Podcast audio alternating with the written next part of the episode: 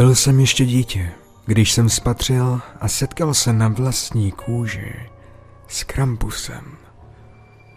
Moje rodina se právě přistěhovala do této země. Všechen náš majetek jsme nechali v naší rodné zemi, ale vzpomínky a příběhy z naší vlasti s námi i nadále zůstávaly. Jakmile jsme sem dorazili, okamžitě jsme se usadili ve stejném getu jako většina jiných lidí z východní Evropy. Žili jsme v čtyřpodlažním ubohém činžáku podél hlavní cesty, kde bylo více kanálů než domů. Náš otec během těch několika hodin, kdy měl ve fabrice volno a byl s námi, řekl, že se nám tady vede lépe než v naší rodné zemi. Mně i mé sestře ale chyběly ty hluboké lesy a vysoké hory, kde jsme si ještě přednedávnem spolu hráli.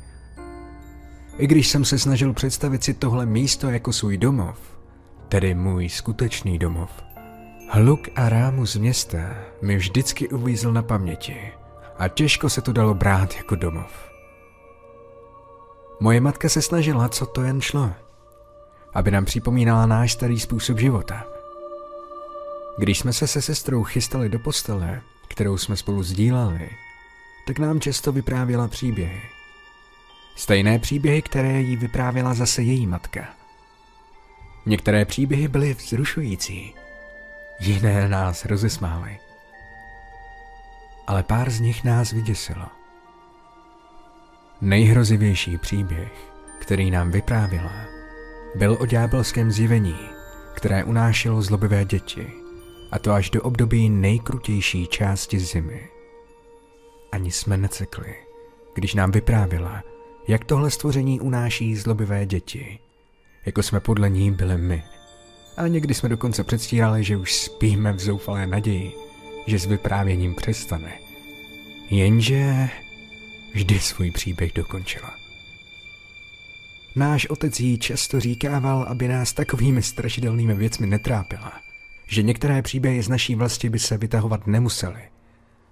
Matka však jen zavrtila hlavou a trvala na tom, že nejhorší by bylo zapomenout na to, odkud pocházíme.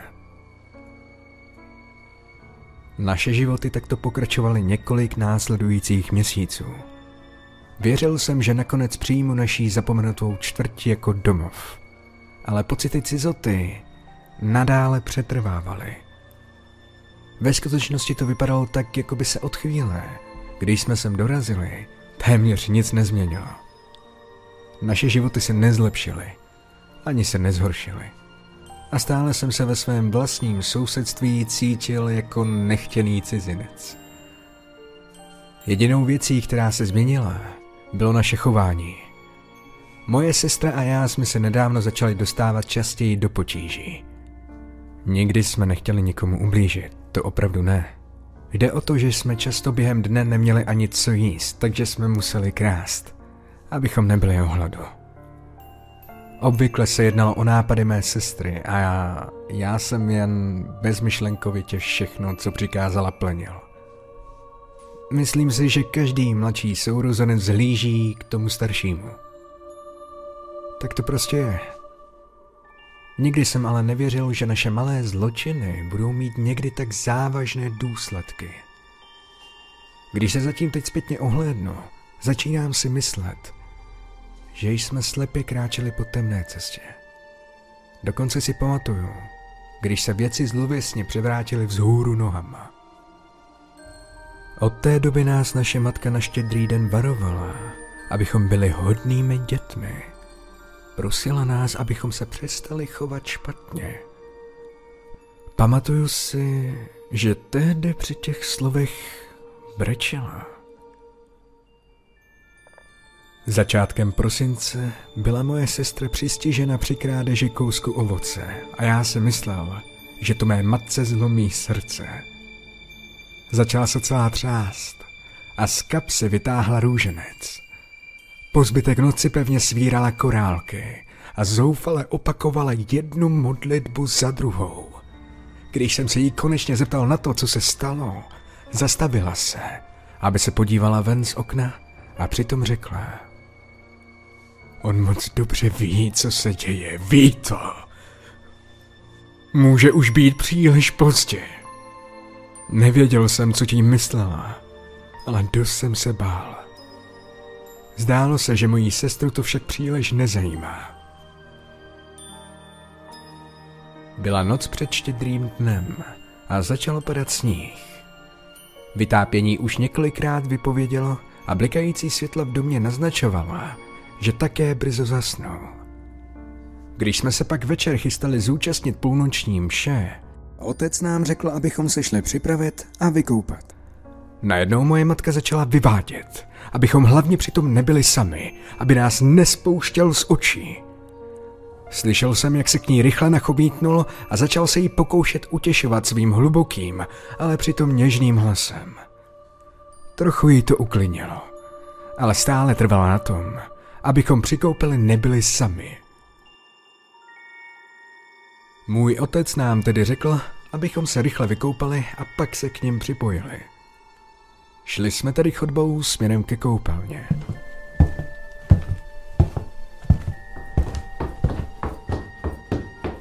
Když v tom mě moje sestra předběhla a postavila se ke dveřím. Půjdu první, řekla. Neboj, budu rychle.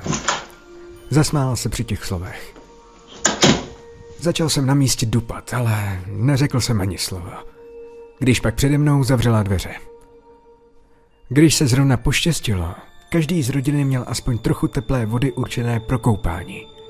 Když však vytápění nefungovalo, bylo tam teplé vody tak pravděpodobně na jednu koupel. Moje sestra to moc dobře věděla. V tom mrazu jsem stál před dveřmi. Poskakoval jsem z jedné nohy na druhou a snažil se udržovat alespoň trochu v teple. Slyšel jsem, jak si napouští vodu. Pak si začala potichu zpívat.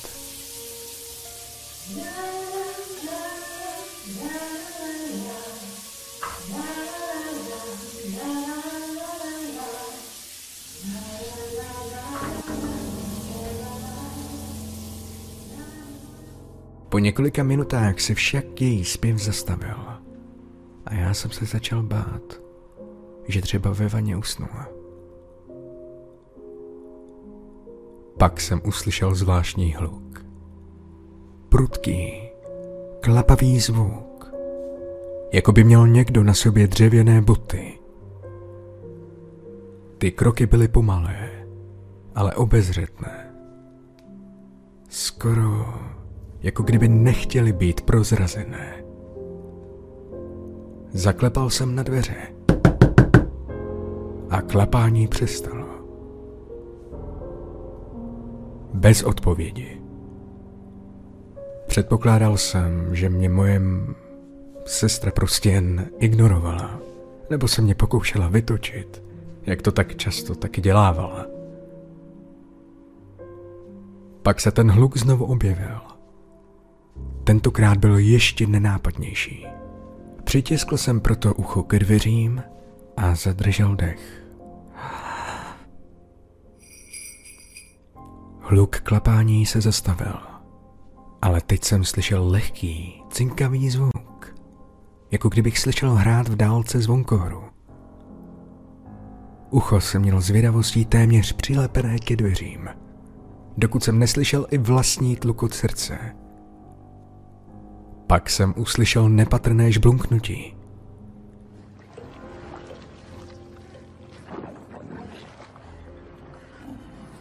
Nespala. Jen si se mnou zahrávala. Chtěla jen vidět, jak dlouho vydržím stát v té promrzlé chodbě, zatímco si ona lebedila v teplé koupeli. Zaklepal jsem ještě jednou.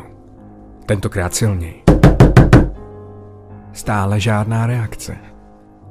Tentokrát už jsem byl docela naštvaný a dost promrzlý. A tak jsem bez dalšího klepání otevřel dveře a stoupil dovnitř.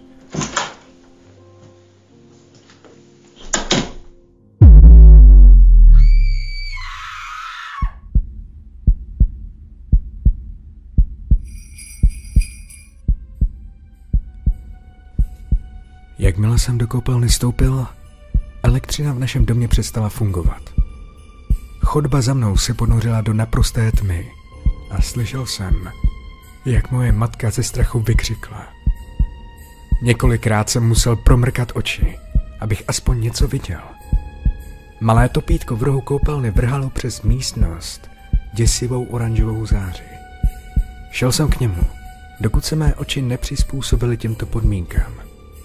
Pak jsem vykročil k závěsu na konci vany a začal jsem nadávat své sestře, že už tam je strašně dlouho a nebaví mě to.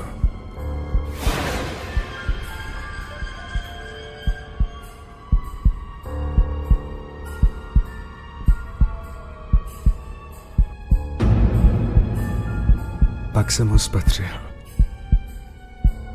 Stál hned vedle vany. Ačkoliv se hrbil, musel mít tak nejméně dva metry. A rohy na jeho hlavě mu k té výšce ještě něco přidávaly.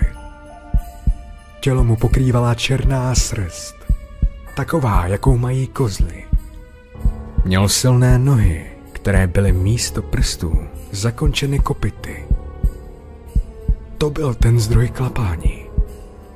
Za ním se oháněl a byčoval silný ocas, který dělal pohyby, jako když kobra krouží a snaží se zautočit na svou kořist. Kolem svalnatých ramen a trupu měl omotané přetěžké řetězy. Když se nadechl a poté vydechl, řetězy vytvářely ten dojem zvonkory.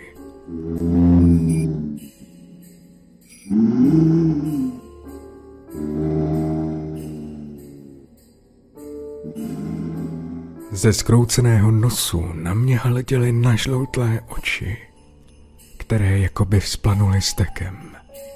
Z pusy mu přes ty obrovské tesáky a řezáky, které se táhly přes jeho skvrnité dásně, vycházel těžký a namáhavý dech. Říkal jsem si, že snad ani není možné, aby úplně dokázal zavřít ústa. Kolem zízvené a znetvořené brady mu vysel dlouhý, špičatý jazyk a z rohu úst mu stékaly sliny. Jedna z těchto kapek slin se v jeho puse neudržela a spadla do vany. Podíval jsem se dolů a uviděl jeho ruce. Byly dlouhé a bez srsti. Každý prst byl zakončen ostrým drápem. Pak jsem si všiml tenkých pramínků vlasů, které mu uvízly mezi těmito prsty. Byly to vlasy mé sestry. Ta stvůra jí po celou tu dobu držela hlavu pod vodou. Začal jsem křičet. Teprve teď se na mě podíval. Nebyl nějak vyplašený, ale spíše se mi zdálo, že byl trochu překvapený. Při pohledu přímo na mě se narovnal a jeho rohy se teď dotýkaly stropu koupelny. Jak tak stál, vytáhl mou sestru z vany. Chtěl jsem křičet, ale jednoduše to nešlo. Moje tělo mě neposlouchalo. Držel jí jen jednou rukou, přičemž každý z jeho pěti ostrých drápů byl zabodnutý skrze ní. Ku podivu, jediná souvislá myšlenka, která se mi v tu chvíli honila hlavou, byla určitá naděje, že se moje sestra už utopila a nemohla tak cítit žádnou bolest.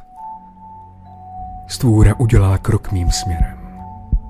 Ušklíbla se na mě a pak se začala smát. Byl to suchý a pronikavý smích, který zněl, jako když jde zvíře na porážku. Pak natáhl ruku i s tělem mé sestry, jako by mi bezcitně nabízel její tělo.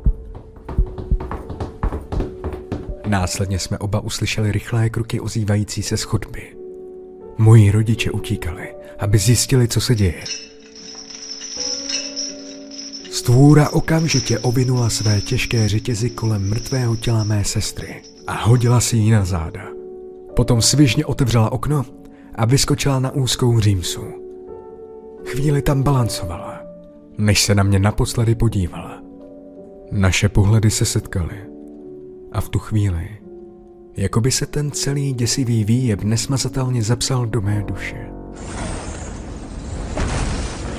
Potom se skočila z římsy a zmizela.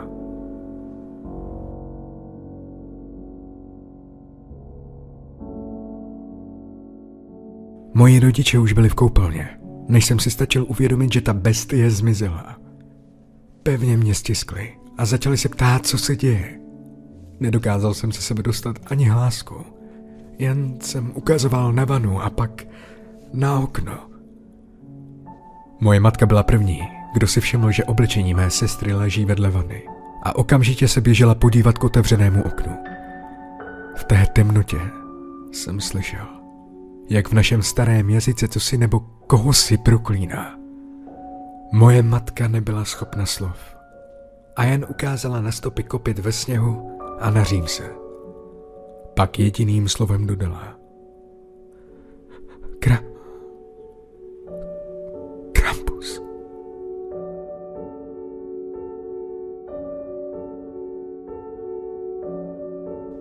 Potom si toho už moc nepamatuju. O čtyři dny později našli tělo mé sestry u odtokové stoky. Žádné vyšetřování se nekonalo. Nedošlo k žádnému zatýkání. Pro tuto společnost byla jen dalším mrtvým dítětem přistěhovalců. Ne, že by na tom nějak záleželo. Žádné pátrání by totiž nikdy neobjevilo tohle stvoření, které rozhodně nebylo člověkem. Jsem teď mnohem starší. V průběhu let jsem viděl v tomto getu zemřít mnoho svých přátel. Někteří z nich zemřeli při strašlivých nehodách. Uvědomuju si totiž, že smrt je nevyhnutelná. Ale je tu jedna skutečnost, která mi brání v nalezení klidu se smrtí mé sestry. Když totiž přišel policista navštívit moji rodinu, řekl, že moje sestra byla mrtvá jen hodinu předtím, než nalezli její zohavené tělo.